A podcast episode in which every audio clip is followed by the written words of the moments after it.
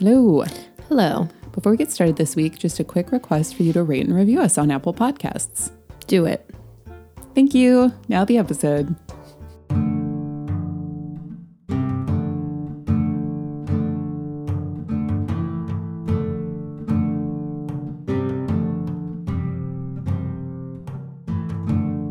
Hello, Hi. I'm Grace, And I'm Madeline. and we're Dragon Babies. Dragon babies. Madeline's a little under the weather this week, so we're not going to get a full song, but that's okay. That was it's the spoken word form of that. the Dragon Babies intro mix it up song. We reread our favorite YA fantasy classics and discuss why they may be even better for adults. Yeah. This week, Artemis Fowl by Eoin Colfer. This book was published in 2001. It is hmm. one that we both have a lot of experience with. When did you first read it? Right around then, I Oh, was in middle school. Got it, And got I it. graduated middle school Same. in 2002. So it Okay. must have been shortly after it was published. So before we move any further, just want to let y'all know that we do thoroughly spoil every book that we cover. Um, if you are listening to this but have never read Artemis Fowl, I'm kind of surprised. Because I feel like it's pretty ubiquitous. This is probably one of the most popular books that we've covered, whereas uh, we, we tend to do um, just kind of like long forgotten YA fantasy books. Beloved. Beloved, but like maybe cult classics. Yeah. Mm-hmm. Yes, exactly. Um, so we are going to thoroughly spoil the plot. Um, if you want to read Artemis Fowl before listening, It's a pretty quick read. stop and go do that. It, yeah, takes like a, a couple hours. Fly by. So- The audiobook itself, which is always like way longer than it takes to read the book, is only six hours long. Anyway, before we get started, we're going to do a quick little marketing breakdown just to discuss the way the publisher chose to package and promote this book. How did you read this book? Did you read it online? I read uh, an ebook, yeah. Um, Did it have the the original golden cover? yes. Okay. It's bound to look like the Book of the People, which is the fairies' rule book and dictates the way that they can use their magic and the way they interact with humans and really just everything else about their existence. Um, and that is the book that Artemis Fowl sets out to steal. And in the original version, there's actually was this in your book? There are fairy characters along, Gnomish. yeah, each page, and they it actually, if you translate it, um, it comes out to it's like a little story about. I think it's I don't remember what the story is. I never translated it, but I looked it up online and read that. Yeah, so that, as Madeline mentioned, that's an important feature of the book. There is a coded message running along the bottom of every page, um, which is very exciting when you are a youngin and reading it. Um, I've read a few books that have codes along the bottom. Uh, the other one that comes to mind is I'm sure no one has hmm. read this because it's by like a Chicago author that I only knew because of this theater group. It's a great Uh, lead up. Great, I know. I can't wait. the book is called The Boy Detective Fails, and it's by Joe Meno. Oh yeah, we um, saw a version of that. We did. in we saw the theater. the adaptation of it. great. I sat great. next to the author at the performance I went to. oh, And, and I sat on the other side. he told me not to go to the college that I was planning to go to. Oh, I forgot about this. It was ominous. Yeah. He was like, Oh, you want to study creative writing? I don't think. Okay. I mean, I don't think they have a, like much of a program or anything. And I was just like, Too late now. You were like 18. So good to hear from my favorite author that I shouldn't go to the college that I'm going to. Doom. Very stressful. And I did indeed have some troubles in college. So I don't know. Joe Meno knew. He cursed you. He did curse me. Anyway, back to the story at hand. Um, there's not much to say about the cover because, yeah, it's just golden. Um, it lays out Artemis Fowl in uh, Gothic text. Um, and I'll quickly read the back so that we can get a picture of how. Uh, I'm sorry, it was the Scholastic edition, not the Viking edition. Oh, grace. Come on. On the back of the book, below the pretend like gold embossed hinges and all the little trappings that this cover has, I did think it was a cool cover. it is cool. Yeah. And It's um, holographic. Yeah. It was in, shiny uh, like a Charizard card. exactly like a Charizard card. And for any child of the 90s, that shimmer was very compelling. I had one of those, it was a hollow Charizard. I don't know what on earth happened to it. Who is Artemis Fowl? A genius, a criminal mastermind, a millionaire. And he is only 12 years old. Yet, as crafty as he is, Artemis may have met his match in Captain Holly Short, an elf from the Leprechaun Special Forces, when he plots to steal the richest treasure the world has ever known the timeless treasure of the fairies. That's it. um, so, this book basically is like an action film. Um, Okay, I thought it- this book is targeted to a younger audience.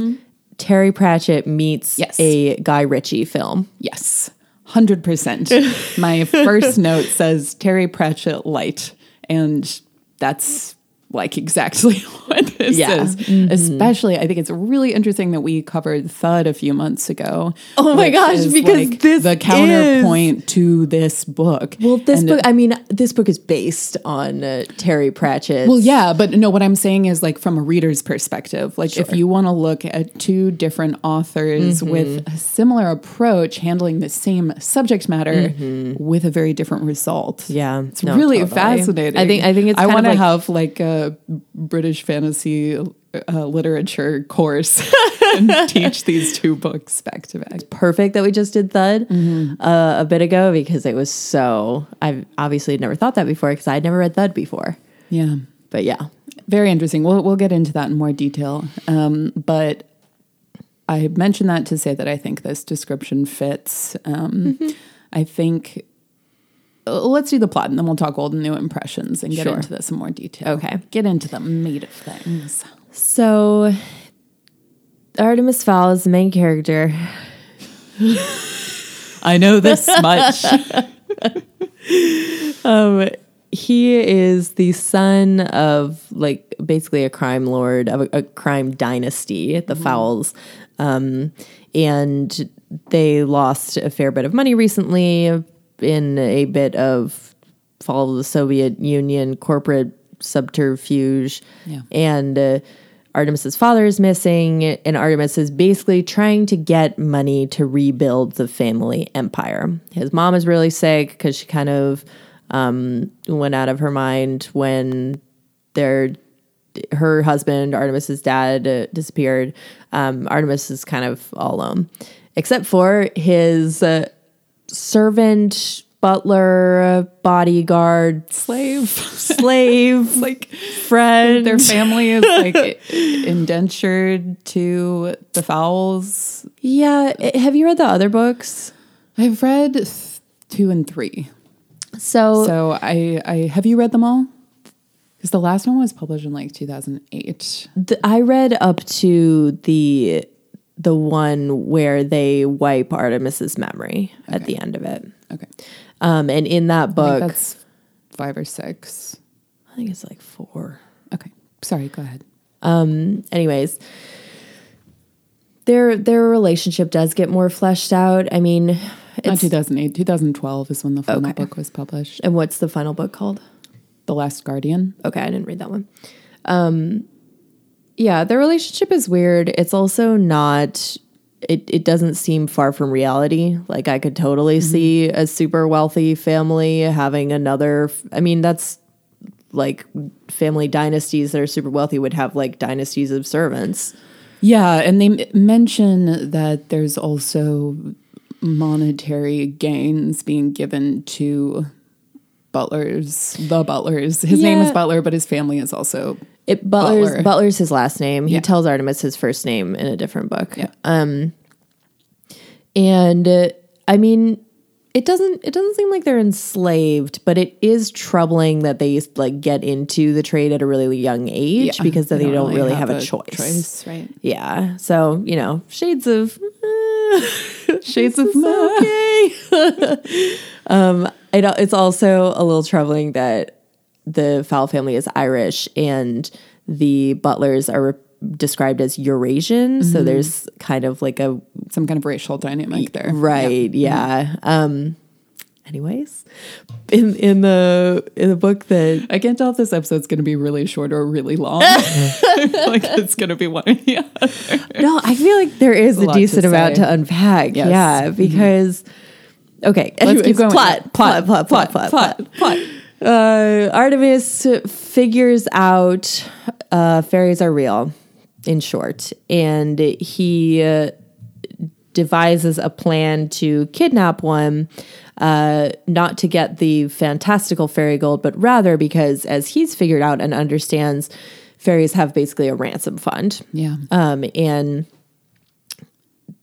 the fairy uh, culture is not dissimilar to uh, Ankh-Morpork. I mean, basically, if you've read any Terry Pratchett that has Ankh-Morpork in it, it's Ankh-Morpork, um, complete with very similar racial speciesal tensions between like for instance, dwarves and goblins. Um, trolls are big and slow and around, and they kind of get used by people. Artemis does succeed in capturing a member of their police force, basically, when she goes to complete the rite that will give her uh, replenished magic.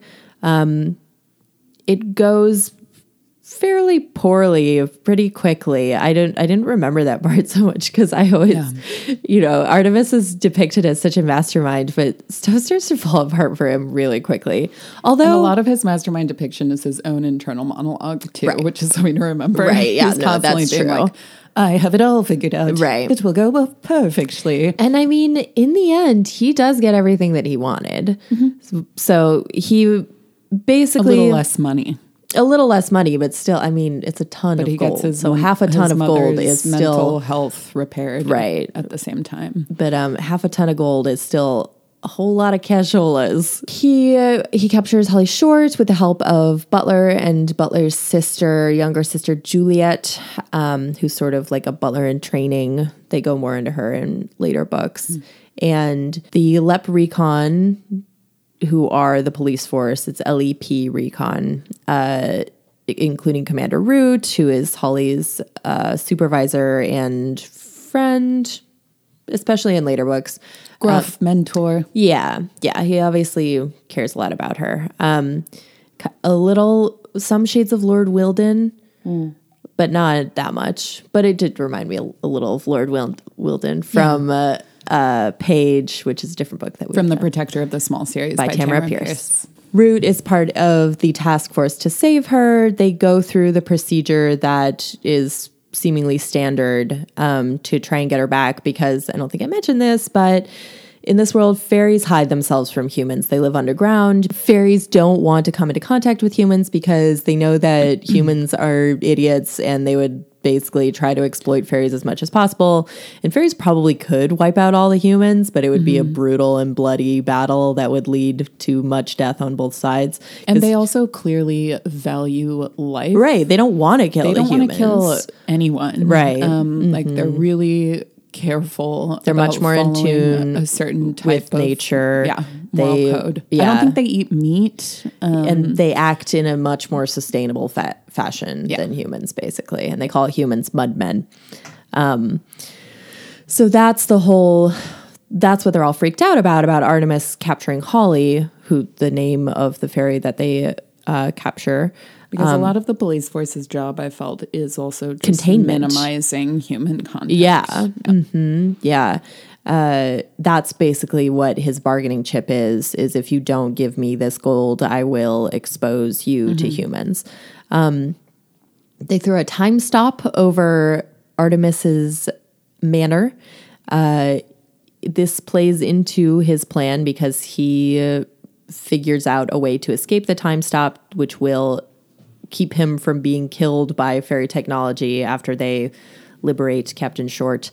Um, they send in a troll at one point to in a I just I I have trouble with seeing how that's ever going to be a good idea. Although I okay, I do understand that the reason they send in the troll is because that they're trying to get an invite by having the humans within saying help me. Yeah. I still think it's kind of a poor plan. I agree with Cap, uh, Commander Root who is like not into it.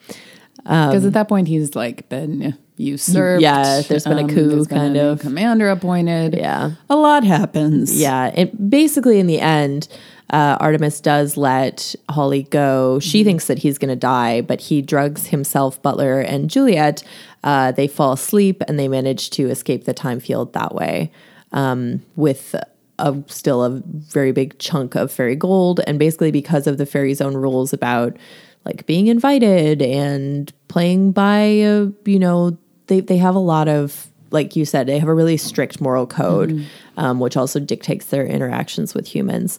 Uh, they can't go after it anymore. So Artemis basically comes out on the other side of it with a lot of gold and a slightly wrecked manner, but otherwise, for him, no negative repercussions. He does win. And Holly also saves Butler's life. Yeah, yeah, because the troll which is very kills Butler, but Holly heals him with her magic. Yeah, so it's basically the the plot of like an action thriller.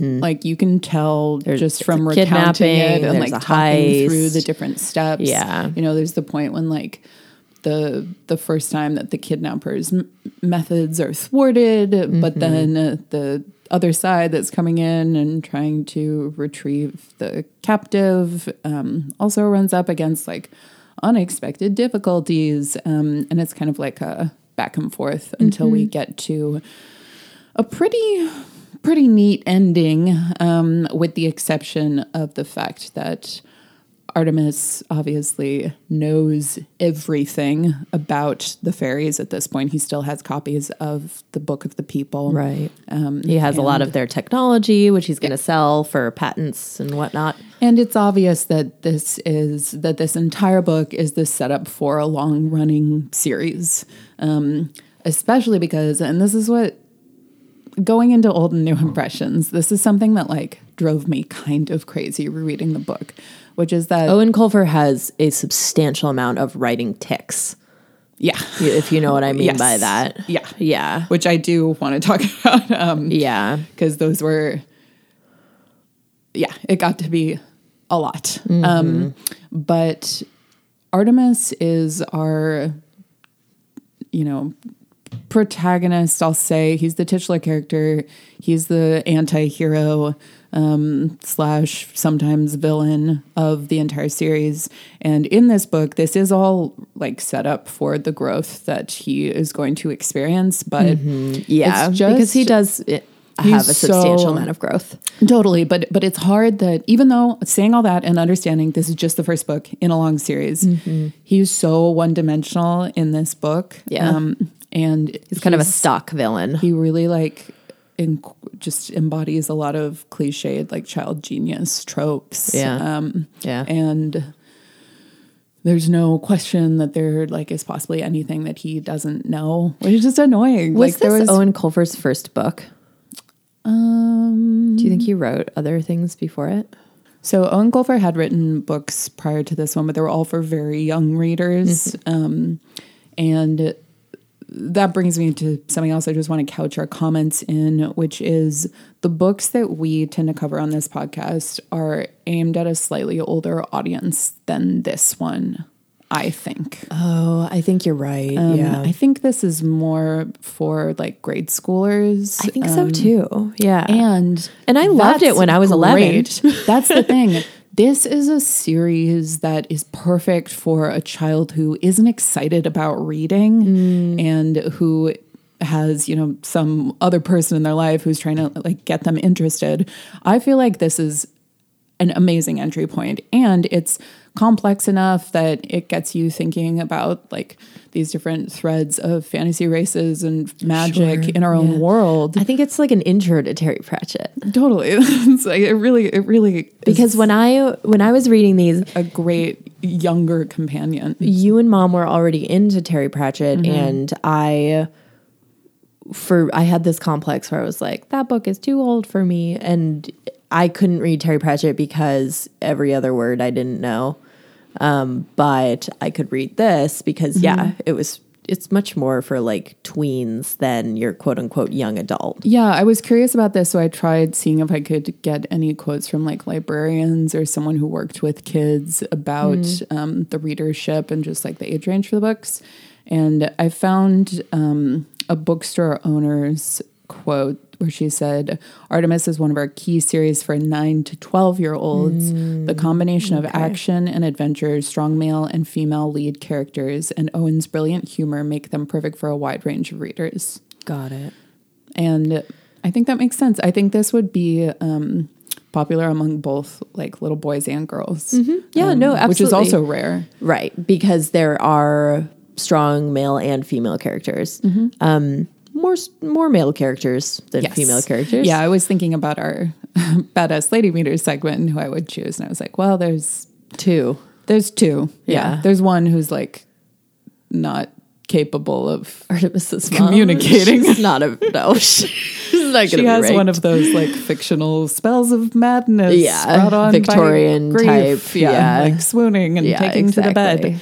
Um, like a Nancy Drew game. Yeah, but that also develops more as the It series does. There are more too. female characters. Yeah. Yeah. and something about this book is just how compact it is. Like, there's not a Mm-hmm. lot of room for um, Character development. bringing in additional characters, much less like developing the ones that we have Mm-hmm. further. So that's why I feel like a lot of them end up being painted with kind of broad strokes. Mm-hmm. Like Holly is, you know, the like cop with a heart of gold who can't stop breaking the rules. And like Mm-hmm. Root is the gruff traditionalist who has a soft spot for his new recruit. Who's the first lady on the force? Exactly. And like Foaly is the eccentric computer guy. I do like Foaly though. you know, Foaly is awesome. he wear he literally wears a foil hat and he is there like a genius inventor like tech guy Yeah, it's no, Foaly's great. And I will so we've been broadly talking about our old and new impressions, Yeah. but to be more specific, I will say um weirdly going into this, I didn't have like much recollection of the book. And then Oh, as I soon as. I started reading it, I was like, I could probably like recite this from memory. like I've definitely i read it many so times. many times it was like a comfort book for me Totally. probably because it has such a a perfect story arc, Mm-hmm. nice arc, and it's yeah. predictable and it's you know like it's just a very solid especially for a kid Mm-hmm. it was very comforting and i liked the i could understand the stakes and i could understand the characters and everything because it's for it's simpler than a lot of the stuff we've been talking about It is, yeah. And the flip side of that is that because this book was perfectly suited to us as young readers, as opposed to some of the more challenging uh, books that we were reading, maybe a little younger than average, um, when we revisit it, we're not really gaining new. Uh, I'm, I'm not sure of the word I want to use because I don't want to just like poop all over this book. because it's good and it's valuable Mm-hmm. and i think that it's like for me it was really important as a younger reader and i think Yeah. that its popularity shows how important it is for a ton of other young readers Exactly. I mean, I, I- we couldn't get this. We don't have our old copy anymore, and we couldn't get one from the Seattle Public Library. There's like dozens of holds on every edition Yeah, that they have. they're all out It's they've sold over 25 million copies. I mean, but I, I think that this is maybe like one of the first books we've reread where i didn't gain anything i mean it was i didn't not enjoy reading it Mm-hmm. but i didn't necessarily gain something new Uh, yeah, interesting new. and positive because i did find some problematic things yeah, we're gonna it. definitee talk about those. Um, but i, have didn't, a list. Yeah but i But this book also came out 18 years ago. Totally. Yeah. And that's what this is kind of how I anticipated this conversation to go because I was like, well, me and Grace are often of one mind with Yeah. this type of thing. So I feel like she's also going to bring these things up. Yeah. Um, so I'm glad we've started out by talking about some of the positives about it. We're doing a sandwich, compliment sandwich. Yeah, exactly. Um, and it, just because I don't like, I'll, I'll repeat one more time. It was important to me. Um, I think it's really important for a lot of people, and I think overall it is a common good Yeah. to have this series exist. Do you think you can articulate some of the specific things you gained from it rereading it as a young reader? Like you mentioned that it was kind of a comfort book Yeah. for you, um, but do you remember any of the specific kind of qualities of the characters or the plot or what it was that? Sure. So, one of the, I mean, just one of the really important things to me is that the, uh, I felt that the action lead was Captain Holly Short. Yes, definitely. And that was really awesome to me. I was, I was a, a little girl mm-hmm. and I was into action stuff, but I was already realizing, if not in a way that I could articulate, but at least implicitly, the nightmare treatment of women in action media.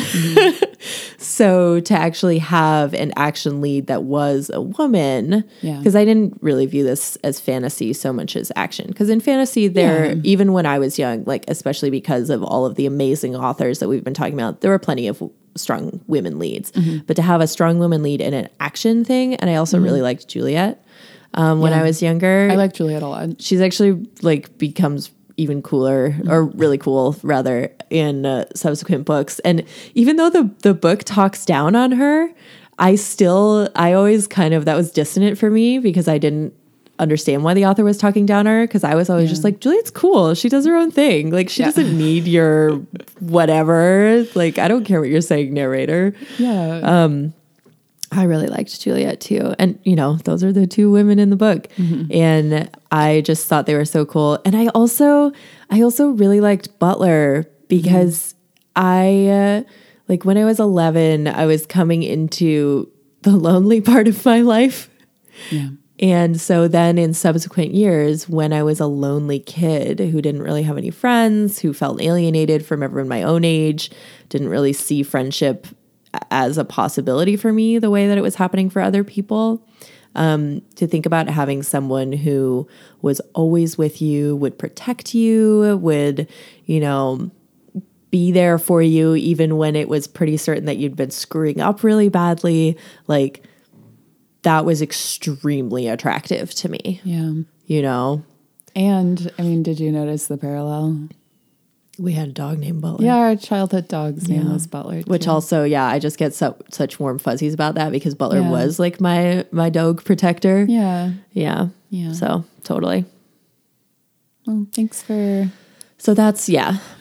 Thanks for going into those details. Yeah, I And uh, also, as I said, the story structure is is very straightforward. Um, very appealing. It yeah, it's your you know rising crescendo. Things look lost, but then everything turns out totally fine. None of the main characters die. Like everything turns out pretty peachy for everyone involved. So yeah, um, Yeah, I so from my perspective, um, I know that I really I've always loved like a mixture specific mixtures of our world and fantasy elements which is like if you've been listening to our podcast for a while you can probably tell that by like the books we- we've covered Yeah, yeah. um like so you want to be a wizard um the Chrestomanci books um really like anything by Diana Wynne Jones for the most part because she really delights in playing with that. and yeah, that absolutely. what was the last book we did? The last book that we covered was Sorcery and Cecilia. Yeah. which Again. exactly the same Uh-huh. thing. Yeah. Um, and that's for a few different reasons. Part of it is just like it makes my escapism more grounded um, and gives me a hope, you know, or yeah, continues to give me a hope that maybe there are some magical elements, some magical forces out there that are just Got to find them. hidden from us. Um, I was talking with a client on Friday about Mm-hmm. how it really does seem like certain people are just blessed by some kind of magical fairy dust and other ones are truly cursed. that everything bad that could happen happens to them. Yeah, so I, I that's really attractive to me, and because this world is specifically being actively hidden by the magical Yeah. races, um, I liked that a lot too. A little bit of a Harry Potter thing going on there. Yeah, a little Harry Potterish. Um, I like the uh, specific inclusion of technology. Um, yeah. I like the way that uh, there are attempts made to explain how the fairy technology works um, and that they're using things like nuclear energy. I also appreciated the environmentalism component Yes. of Yeah. the magical races being um, totally appalled by everything that the mudmen, the humans, have done to the planet. which is a very and please excuse me if it's incorrect to say this but as far as i understand without having researched the statement ahead of time a a trope, lawyer. a trope birthed by Tolkien in his codification of a lot of myths because he mm-hmm. saw industrialism as an evil mm-hmm. destroying the beauty of nature. So I feel like partly he birthed this that it's just gonna be an underlying fantasy trope that Yeah. the magical uh, elements, the good magical elements, are going to be environmentalist and wanting to preserve and protect nature, and then evil is going to be uh, rampant. I mean, capitalist destruction of said uh, nature, natural beauty, etc. Yeah, I really do think that Tolkien provided the modern shorthand for discussing these concepts. Yeah, he like codified Um, it, Yeah, exactly. codified. Um, and uh, so that is very present in this book. There are a lot of lines about how awful humans are. And Yeah. when Holly first asks Juliet for food, she's like, I don't know, do you have any whale lying around? Or dolphin. No, she says Mm-hmm. Dolphin. dolphin. Do you have any dolphin lying around? Um, and Artemis, I think one of the moments when we're supposed to feel some sympathy for him is when he decides that as he's trying to get rid of this tracker and also show a threat to the fairies, um, he decides to blow up a whaling ship because he's like, we we can we don't need another whaling Yeah, ship. yeah, Like, we can do without yeah. that. Um, yeah, so I liked all of those themes a lot, um, and well, yeah, we're already talking about the the newer impressions, but I'm I am really happy that I did read this book so much when I was young. And the other piece is Holly. I love Holly too, um, as well as Juliet. And Holly is really interesting because we're told at the beginning of the book the police force, um, well, recon specifically, doesn't have any other female officers. Yeah. But then she's treated pretty um, pretty much like without consideration for her gender going on through the book. Right. Um, there isn't a lot at the beginning. There's talk about this. And part of that is just that they're in like total crisis mode right. the entire yeah, time. There's So not really not- that much time for bigotry. I know. Maybe that's what we need. Like if the earth could just set on fire. hey, right if now. we were attacked by aliens, there'd be a lot less global factionalism. I'll tell you that. Agreed. No more unifying force than uh, you know a unifying threat. Maybe the aliens are listening right now. Attack us. Now is a great time. I'm looking up at the sky. I'm gesturing. Come on in. Um, we've pretty much, yeah, I think we've run out our own timeline at this point. we've, we've dunked it up pretty bad, Time for to guys. step on in. Um, anyway, like you were saying, she is an, a full on action star, and that's really fun. Like she Mm-hmm. Yeah. gets bodily like thrown around. She's really involved in the fighting against And she rescues herself. Butler. She rescues herself. Um, gets her magic back Mm-hmm. uh, by ramming a bed against a concrete floor until she can smash an acorn in against some dirt. yeah. Yeah, and I just really enjoy spending time with her. Mm-hmm. Holly's great. I do remember that like Holly was my kind of driving force for wanting to continue reading the books. Yeah. Mm-hmm. And then I think I just aged out of the series. I think that's why I didn't make it past the third Probably why I didn't read the last Um, one. Yeah. And I mean I started them when I was already like 13. So Mm-hmm. Yeah. yeah. there just wasn't like really room to continue on through the series. Um an entirely new generation of media consumers is about to be introduced to Artemis Fowl because Disney is releasing a big budget adaptation this year. Mm-hmm. Um, it's been in It's been in production for, uh, like- purgatory. since the book was released. Yeah. Um, so really curious to see what that's May or may not Have you well. watched the teaser for it? No, I guess I don't really have. I don't know. I don't even really want to see it. So it looks like it's getting. uh, I don't know. I don't want to just immediately call it the wrinkle in time treatment. of what I um, was thinking. But it, it definitely seems like it's going to be darker than Mm-hmm. that. Um, Yeah, because the Wrinkle in Time movie was pretty. I mean, I think it was less dark than the book. For sure. Yeah. It was really clearly made for a young, younger audience. movie going Yeah. Uh-huh. audience. Yeah. It wasn't for us. My favorite part is still when Calvin eats a ton of food and then you it turns to sand afterwards, and you're just like, his belly is full of sand. You love that so much. Calvin you've was great. So For me, times. Calvin was perfect. He's just this derpy little dude. Like, yeah. Um, yeah, I'm I'm really curious to see. I don't know. It's directed by Kenneth Branagh, um, and Judi Dench plays Commander Root. So they're doing some like gender, Gender swapping. well, but then it doesn't. Okay, so there's know, so no the longer whole- an element right. of Holly as the first. Right. Yeah. Because if her boss is a woman, then there's none of that at all. Yeah, which is, I think, a valuable storyline in the book, but I don't know. Yeah, interesting. And if they're trying to franchise it, it's also an important like in continuing books because then they start to get more women. Anyways, okay. Butler is also played by a Nigerian actor. Um, he is English, but he's of Nigerian descent. Um, Feel conflicted about making him black. Um, So there's a dynasty of black servants to the white yeah, Irish. European- Yeah.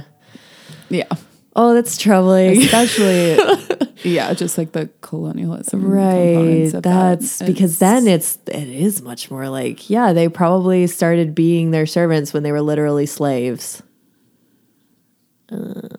Yeah. Whereas I feel like, um, and also I don't really want to comment on what Eurasian means. I don't know. I don't I- like yeah. that term, but I feel like they're trying to make it fe- like Eoin Colfer is trying to say more that um, Swarthy. Butler or like Russian maybe. I feel like trying to give kind of a Because- like Yeah. you know mysterious big dude vibe. Because to me, Eurasian, I mean, I've only ever y- used or heard that word used in like academic texts about, for example, Eurasian genocide, meaning it's European or Asian so that they can talk about like mass atrocity through all of these different cultures or something like that. But I have Eurasian as describing a person. I don't really know what that's supposed to mean. I mm. I took it to mean like swarthy, like big and swarthy, Yeah. Yeah. which again has some weird racial undertones. Yeah. Well, since we're already talking about racial issues in the book, So let's launch into our. We've done our old and new impressions. Let's have our segment of which we have sometimes. Uh, like yeah. we had some problems. hey, here's some issues to think about. Yeah. And like something that I would say would be, you know, like maybe good for like a parent or an educator to discuss with a Unpack. child after reading this book. yeah. Here's something interesting that I feel like summed up um, this this one this one issue in the book, which is uh, like police treatment of civilians, of criminals, of everyone in between in Yeah. the LEP recon and like in the lower elements police, um, which throughout the book is like painted as, you know, they're like the more elevated group compared to the humans and like they're supposed to be the better ones, More civilized. more civilized and, and just better, like all around better. They're supposed to be like better, more enlightened beings. So there's like a throwaway joke at the beginning when Holly is first going into the um, off into the office for the day for work, um, and people are just trying to get her attention who are like in the booking line waiting to be taken into the prison and one of them is like police brutality like trying to say that someone's harming them and it's like painted so clearly as like a laughable thing for them to be saying Right. um, and all Like of, the kind it's the similar kind of joke is like, it wasn't me, it was my twin. yeah, exactly. It's like that kind of vibe. Yeah. Um, then we go on to see a scene of like that was very upsetting to me on rereading, um, which is when uh, Mulch Diggums, who is a dwarf, Almost is, gets murdered in holding. is like maybe intentionally put into a cell with three goblins who have a bias against dwarves. I mean, we know It's- that I it mean, goes it's both ways, like- but he's basically being like sentenced to being murdered. It's it's like if uh, police. I mean, yeah, because police know about it's a very well known conflict. So it'd Yeah. be like if if police took a member of a big well known gang and put Mm-hmm. him in a cell full of people of a different A rival gang. right. Yeah, exactly. And at one point, um, when the officer comes in to take Mulch out to like be recruited to commit a crime, like Suicide Squad style. Yeah. no, yeah, Suicide Squad or the style. police. Um, he sees that there's been some bad stuff going on in the cell, and he's like, and Mulch is like, "This wasn't my fault," and the guy's like, "I don't care what you do to each other." Like that's really messed up. It's I mean, it is police brutality. and that's like kind and of an police entry point. dismissal of human or not human uh, being value. Totally. And this is an entry point into what Thud does really well and what this book didn't do as well, which is ascribing negative characteristics to different fantasy races based specifically on their race. Yeah. Um, So in Thud, and I'm sorry we're referencing it so much if you haven't read it, but It's it's really relevant it if, for this if you- discussion. if you are interested in um, unpacking some of this, read Thud. Yeah. It's incredibly interesting Yeah. compared to and it actually Artemis Fowl. unpacks this as opposed to Right, I because feel the, like a- the police chief is uh, the police chief. Um, Sam Vimes, the commander of the Night Watch, is constantly examining his own prejudices and his bigotry against different races, um, and trying. He's trying to work He's working so hard to not let being that an ally exactly. instead of just like the status quo, status quo. Well, and in LEPrecon, like in the Force, um, like different figures are immediately dismissed because of their race in different ways, and Trolls are like Well, trolls are, like- animals. Yeah. Um, and l- trolls, I think, have always been kind of tricky in fantasy. Yeah. Because they're often shown portrayed as stupid. like beasts. Yeah. But at the same time, they have a higher consciousness than just an animal. right. So that's really uncomfortable. difficult Um, if you're treating something as an animal that has i mean it's already there are many factions in our own global cultures where people are really upset at the treatment that animals receive at the hands of humans so if you have something that's more sentient than an animal like problematic and we have our own history of um, characterizing certain races as more As animal-like. animalistic, Yeah. um, and using that as an excuse to subjugate, murder, to treat them rape, quote unquote torture. like yeah. animals Yeah. Although, don't treat animals that way either, guys. Part of the reason I felt like this might have been an earlier book of this author's is I feel like the author didn't think very much about things like this. It feels to me like the author just imbued in his work his own implicit biases and that's why different characters are so coded to match certain things in our own world um, without commenting on them which is the problem because if you're going to include these reflections of our own society in a book and then not comment on mm-hmm. the badness of them in any way, shape, or form, then all you're doing is reinforcing them and giving the kids who read the book the idea that this is normal and good and, you know, helping to solidify what they're already getting from living in their society um, problem that's a problem. And that's why a book like we keep talking about like thud that's why we keep referencing it because it terry pratchett is never unconscious or unthinking in what he includes in his work. Just i mean that's incredible because he's he wrote so much but it was all very deliberate. Um, and this Yeah. book feels very not deliberate, uh, just kind of like we in in its study, if it could be called that, in tropes like these.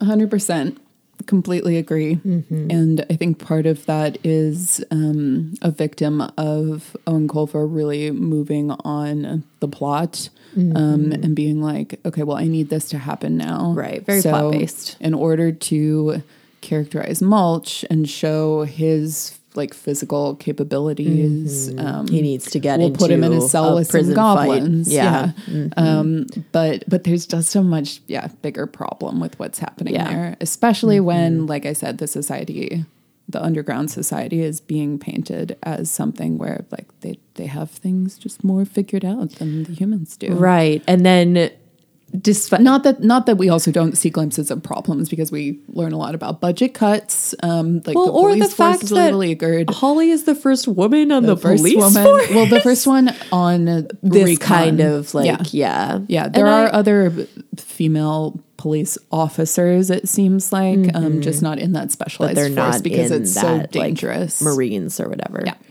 um, special ops. Yeah, right yeah which is uh, i don't know enough about never mind i'm not gonna but i know really that don't know very much about women in military. Mm-hmm. infantry in america is rare Yeah, yeah it's true.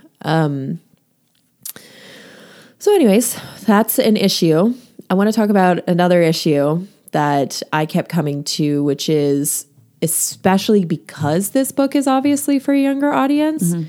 It's really into guns and weapons and like that's one of the It's few like Quentin Tarantino levels of like highlighting the violence. Yeah, yeah. Mm-hmm. The the most detailed scenes are the ones either describing fairy tech that's almost always weaponry. Mm-hmm. There's a few instances of fairy tech being described that's not weaponry, but mm-hmm. like or Butler's guns, and this continues The through. Yeah, this continues through the series. Yes. Butler's guns always really, really intensely get um, Yeah. described, and they're kind of like they're described in a reverent way, and like this is power. This is you know, and I because I remember even I've never been a fan of guns. i've liked swords when I you know would read fantasy stuff because I liked uh, bow and arrows. Yeah, right, and even then the bow. yeah. And I still, you know, I've only continued to like guns less and less. But even I, when I was a kid and read these, I, the glamour that was bestowed upon Butler's guns gave me the, that feeling of like, whoa, like those guns are so cool and so powerful. Yeah. Um, I do. So, a few different things. I do think that part of that is like the focus overall on tech and like weapons being included in that Mm-hmm. Right. category. Yeah. Because we get like a lot of specific details about Mm-hmm. absolutely every piece of machinery. Yeah. You know what I Which mean? Which is the sci-fi element. And some parts of that Yeah, yeah. Mm-hmm. Yeah, some parts of that are really cool. Talking about the fairy tech. And I appreciated that there wasn't like this is a, a pro to bring in here, that there wasn't a lot of like made up garbagey feel to the tech.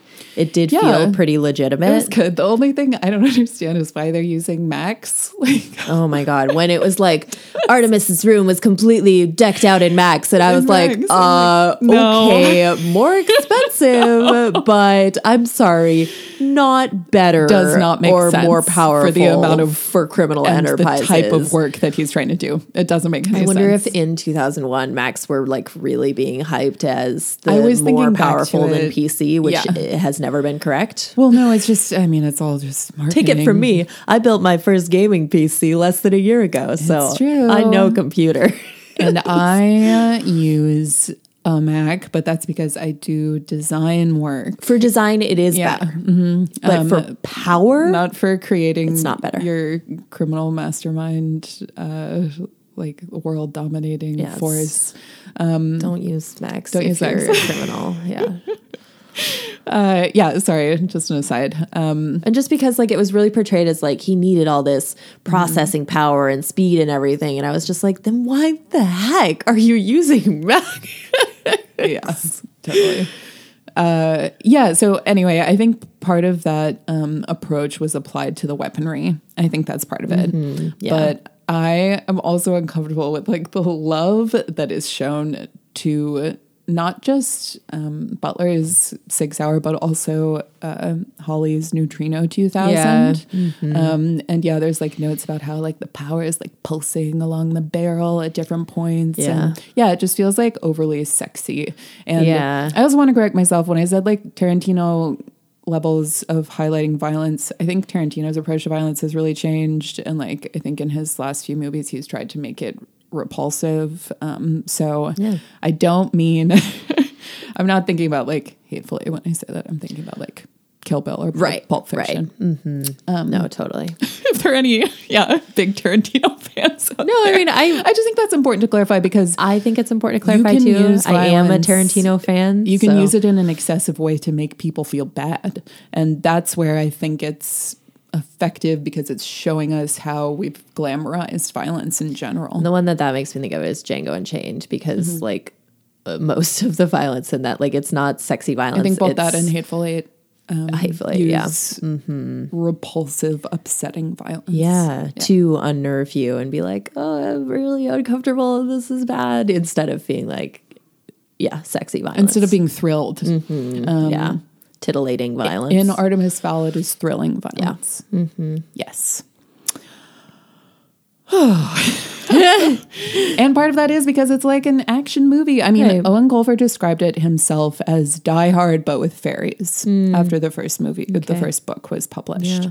Um, and I understand that. And I also still think that this is um, part of a good approach to get, like, especially young boys Into reading. to read yeah, um, and the themes become more complex as the books go on like They do. just from the three Yeah. that i've read i know that um so yeah i i know that it improves Mm. and Artemis becomes like a much more.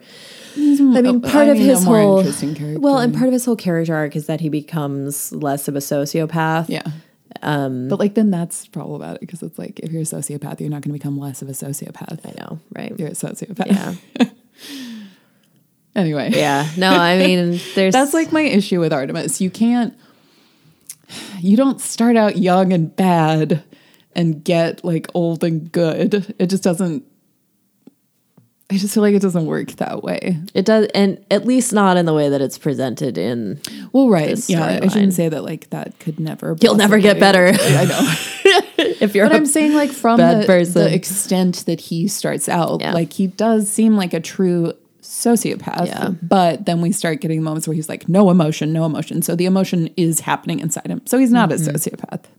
I guess not. Yeah, It's just, yeah, that's like honestly for these other issues that we've been talking about, my biggest problem with the book is Artemis. Like, I just don't think he's a good character, um yeah. at least not initially. And we can apply this same issue to so many other long running fantasy series too.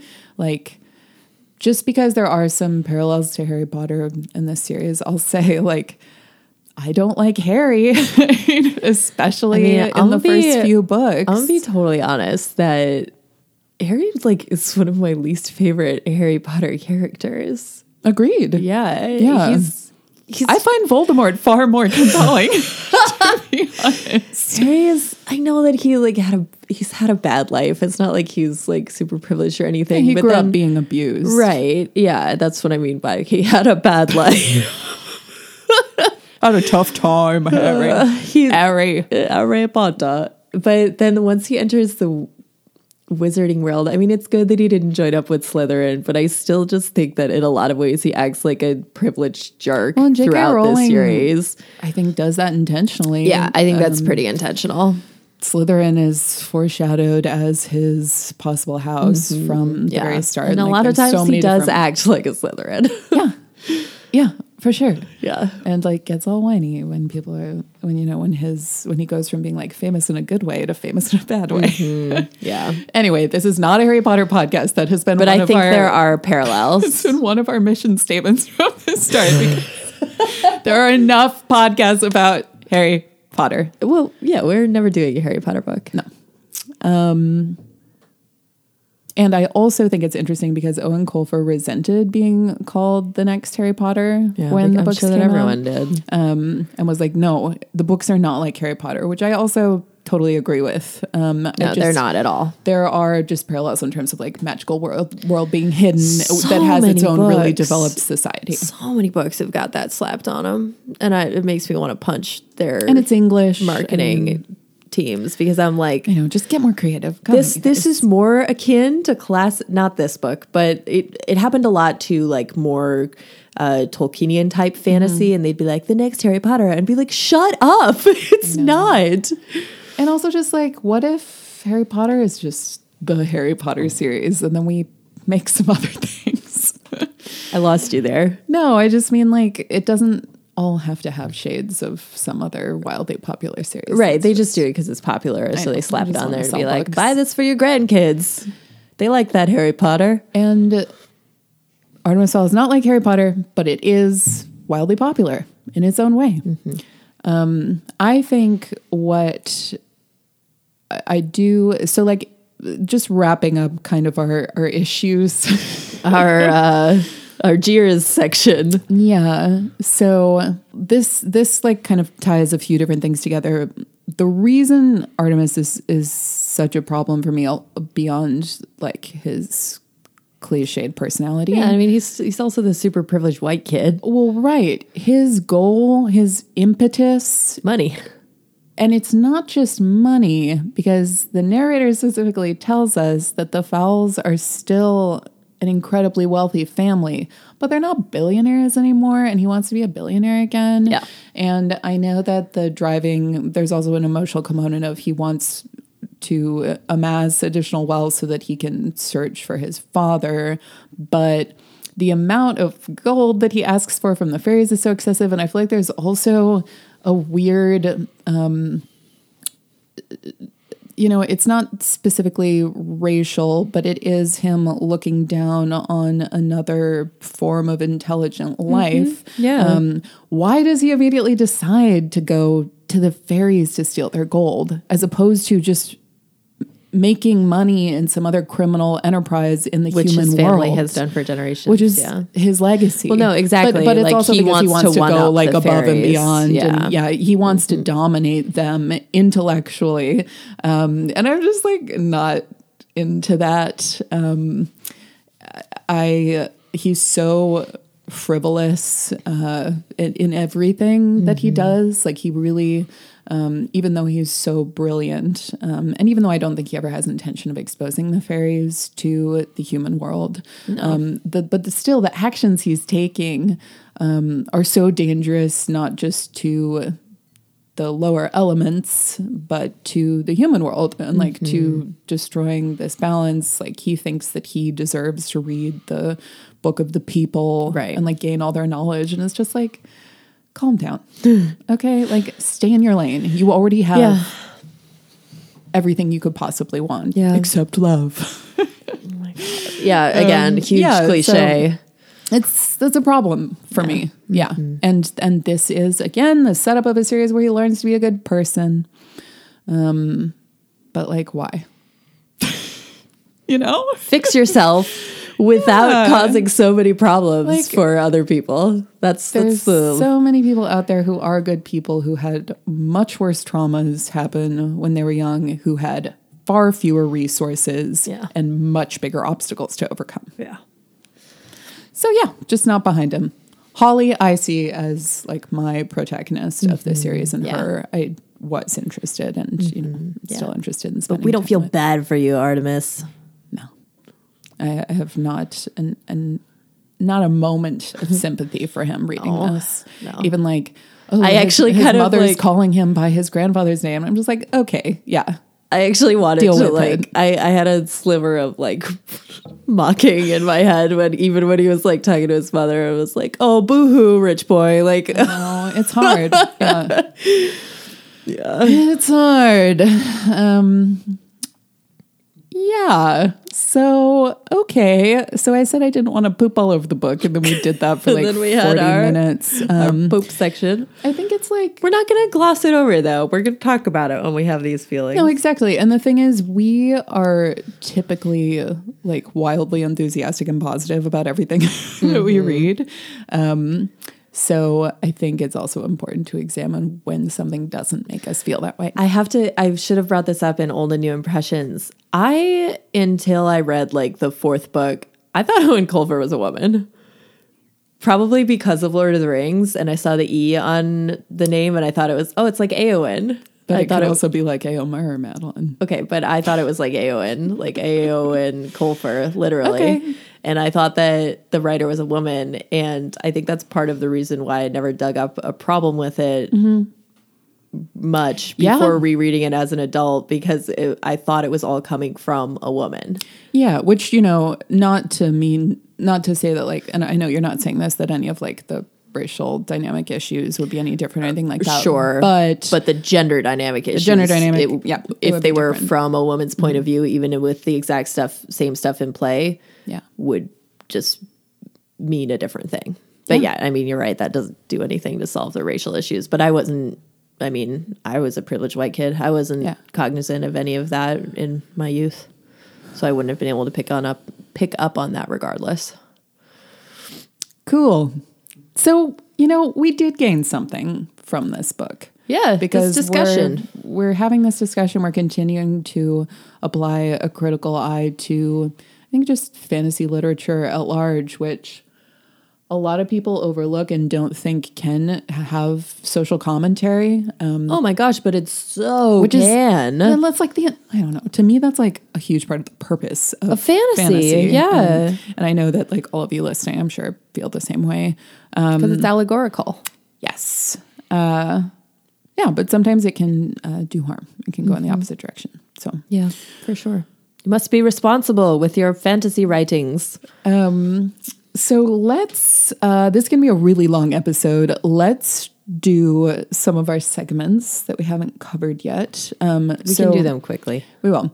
We've already talked quite a bit about the magic system Yeah, in this I book. don't, I don't Um, feel like we need to cover that. but I do I have always appreciated that they the fairies need to re-perform their ritual by planning a you know planning Yeah. something like that connection to nature. I think that is cool. that. Yeah. Um, some very specific uh, restrictions surrounding when and how and where you can do the ritual that definitely make it more complicated. I know. I was like, boy, I hope they're planting oak trees. Like, I hope the people are, so that they're not going to like run out I know, of they need some new oaks. ones. Yeah, need to replenish that supply. yeah. um yeah I, I liked that and i like that they're using magic in uh tied into human technology basically or their version of human technology fairy technology Yeah. but you know a- a version of what we have Yeah. come to understand as tech um so that they don't have to rely on magic alone um, and they're using it in uh, interesting ways i um it doesn't sound great to have to live underground Yeah, they're really depriving themselves. I mean, in order to basically to protect humans, they really like get the short end of the stick. Like even just the way the the people all flock to the surface, like there are customs to try to get through to the surface. And Holly is so happy to get to fly to go replenish her magic. Like it's really sad that they have to be shut out of the world. Yeah, and They they're isolated, live underground. um, for like both their sake and the humans' sake. It's time to attempt to discuss pretend food. What of it? Is there it?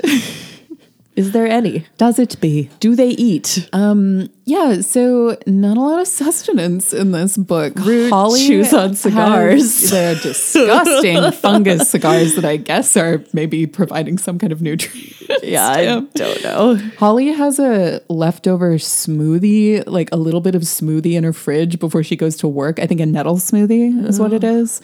Um, Oh, and then Juliet makes. She starts to make Holly carrots. Yeah, um, yeah, I kept thinking about that nettle smoothie because I was like, this is a long day. She has not had anything to eat since that like crummy pre-work breakfast. Um, Leftover smoothie. It's not good. Shudder worthy. So gummy. Just any, you can't save a smoothie. Slime. You got to drink it all right away unless you put it in the freezer. Um, and then even then, you just get like a block of smoothie ice to contend with. So, anyway, that's all of our smoothie thoughts for now. Um, but yeah, there's just not not a lot of eating that goes on. Technically, um, mulch is eating um as and I, I haven't gotten to talk about him very much he's like one of my favorite characters he's so uh, weird and Yeah, fun he's a really weird character. Although the way that Eoin Colfer is constantly like, uh, it's funny because he poops out the dirt. because he's was- pooping and farting Yeah, and it was like, okay, we get it. It's yeah, we get it. but think about it more so again, another like sign that this is written for a younger audience that the flatulence yeah the puerile humor is really like, lol, lol, lol, lol, but yeah i remember enjoying it when i was young and i like mulch. Sure, I thought it was funny. yeah. And I do. I like Mulch too. He's a and funny he character. gets his freedom although i know he returns in later books to assist to help, yeah, but he like has Yeah. a pretty sweet deal going on. Yeah, he does. Um, and the I remember very distinctly like just the process of him unhinging his jaw and undoing his pants flaps so that he can tunnel. Yeah, Um, yeah, and he's the only one who really talks about savoring like food in any way because oh, because the- he's talking about eating the different yeah, kinds of dirt, the different kinds of like wine scented soil that's underneath their You're right. cellar. Mulch has pretend food. Um, yeah, and the limestone, um, and uh, yeah, just like sensing out the different little pockets. Like he Mm-hmm. You're right. appreciates that. So maybe that's why I like him. you're right. And then at the very, very end, Artemis puts sleeping pills and champagne. And Dom Perignon. Yeah. Um, so there's like alcohol and dirt and cigars. and an old smoothie. Yeah. yum yum yum. Not the best pretend Definitely food. not going to be making any Artemis fowl recipes for Oh, our dear. food cookbook. No, no, no. Um, yeah, I don't think so. So yeah. that wraps that up. Like we could just have like a Commander Root's weed cigar. it's just a giant plant. Fungus cigars. So the only segment we have left to discuss is Badass Lady Meter, where we choose our favorite badass lady and rate her on our patented scale that Madeline hates. I what about animals like in this book? There's some dead spiders. We're out an hour 20. We're done. We're not going to talk about dead spiders. I do appreciate the way that the fairy folk are very Reverent respectful towards to animals, any animal yeah. that they encounter or like kill. When um, Holly sees the dolphins, it's really cute. Yeah, Yeah. it is. Mm-hmm. Badass Lady Meter, would you like to go first or should I? I'll go first. My badass lady is it's Captain Holly Short. Predictably, she's the badass lady. Um, we use For all the reasons that we've Yeah. discussed. we use the term badass as a reappropriative way to take back the like "Mm, mm, badass trope and reapply it to truly wonderful, amazing people who we decide are badass ladies. We all have a little bit of badass lady inside of us. That's right. Captain Holly Short. I rate her the uh, sweetness of uh, refreshed acorn magics. Fresh acorn magics. I could use some of those right now, honestly. Sounds great. Great choice. I'll Sorry, I want to say really quickly that I do. This is one lasting thing that I've taken from this book is that when I'm in full night's rest, feeling good, feeling healthy, ready to tackle stuff, I feel like you planted your acorn. I think of it as running hot with Cool, like yeah. fairy magics. Yeah. yeah, I like that a lot. And I I do I don't even think it consciously, but I still like that's in there. So I'll go ahead and choose Juliet to show her some love. Um, we have mentioned that we really like her, but we didn't really go into specifics. Um, and She's not in the book very much. She's not in the book very much. She She's is more in, in other subsequent books, books. yeah. Um, but I like the preview we get of her. Um, I like that she is continually like narrated as very feminine. Mm-hmm. Um, but these are traits that I really liked when I was young reading it. Like I liked that she had like manicured nails and glittery mascara, but she loved wrestling. Mm-hmm. Um, And she she develops her own really interesting like mixed martial art fighting Yeah. style in subsequent books too. yeah she's just um she's like wonderfully contradictory in a, a lot of ways that we tend to think about a certain kind of woman. And i really appreciate any character that yeah just breaks down gender stereotypes in general. In later so good on you eoin colfer. Yeah, in a later book, she braids a stone ring into the bottom of her hair and uses it to fight with.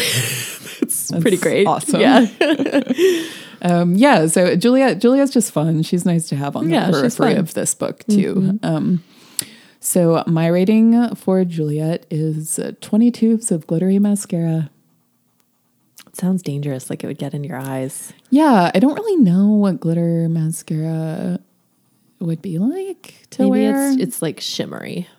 yeah, I think so. Yeah, but I, really I like the. I remember particles. reading it when I was young and thinking of it as a full-on like Lisa Frank, like big glitter Huge specks gli- yeah. clumping your eyelashes, and I was like, yeah, I want that. I mean, this was in a That's time when we, were, when we were wearing like uh, Bath and Body Works roll-on Oh my glitter. gosh, yeah, just smear some of that on your skin. Wow, Weird the times. early aughts were a really weird incredible. time. Yeah, and I remember the exact Really? smell of that Oh, stuff yeah. because it rattled around in our bathroom doors for forever. Oh, we had it for ages. Yeah, I'm pretty. turned into like a hardened goop. that scent was so bizarre. Just synthetic bloobs. oh yeah. Oh my gosh. I re- wow. I, it's like the smell is hitting me. I feel like it's filling the room right now. no. Oh my god, no. synthetic to go. blueberry. Oh, um, so I think we've talked enough about Artemis Fowl. Any points that you would like to close on? I think that's everything. I am really interested to see what the movie is like. I mean, I'm I am gonna see it. I will I'll be honest. Yeah, I mean, we saw the Wrinkle in Time movie in theaters. We have a little mini episode on that if you'd like to check it out. And like that was enjoyable. we enjoyed it more than most reviewers did. Put it that way. And I think that that was a much more dangerous situation because Mm-hmm. that book was like very fundamental for me. So it was stressful to go see an adaptation. Um, and uh, this one, yeah, check out the teaser. Uh, all of you, if you're interested, definitely watch it. I'm curious. Yeah, I'm interested to see what they do with it. Yes. Uh, so yeah, there'll probably be some like renewed Artemis Fowl discussion. Yeah, See how the movie handles it all. yeah. Um, I I just wish we were getting a thud adaptation. That would be unfilmable. I, st- I still, I really want to watch the Hogswatch Yes, we need to. it actually looks like really fun. yeah, no, some people watch it every. Yeah, Christmas, like it looks every Hogs culty Watch and night. fun and weird. I do really want to. Yeah. we missed our chance this Christmas, but Oh, I we'll, thought you we'll, gonna be like, we can never watch it again. We missed our chance. we'll never be Christmas again. Just watch it in June. Thank you so much for listening. If you've made it this far, wow. Um, Hats off to you. hats off. Uh, we did, this book was really important to us when we were young, and um, all criticism aside, I'm happy it exists. I'm really happy for like I feel like the huge readership that it introduced to fantasy and just to loving books in general. Um, and yeah, thank you for creating it, Mr. Colfer. Um, we will be back soon with another book. Another book. Should we do what we did last time and just tell them what it will be? Because I made my pick for. What is it going to be? Now I'm finding out at the same time as you guys, listeners, except not really. So our This next book will be The Princess Bride. Oh, I have that. I know exactly where it is. Yay! Um, Which has a really weird framing in the book, and I still I would like to discuss it yep. because I'm still confused by it. I think it's going to be fun. Uh, thank you so much for listening, for letting us know your thoughts, everyone who's contacted us. Um, it's so much fun chatting with you about fantasy literature. Chatting. Anyone who would like to get in touch, you can contact us on our website, dragonbabiespodcast.com. Shoot us an email at dragonbabiespodcast at gmail.com. We're on Twitter at dragonbabiespod and Instagram at dragonbabiespodcast. So let us know what you think. Um, and if you could also please leave us an Apple Podcasts review, We love it. that would be amazing. Thanks, everybody. We'll see you next time with The Princess Bride. I'm Grace. And I'm Madeline. Until next time. Good. Bye.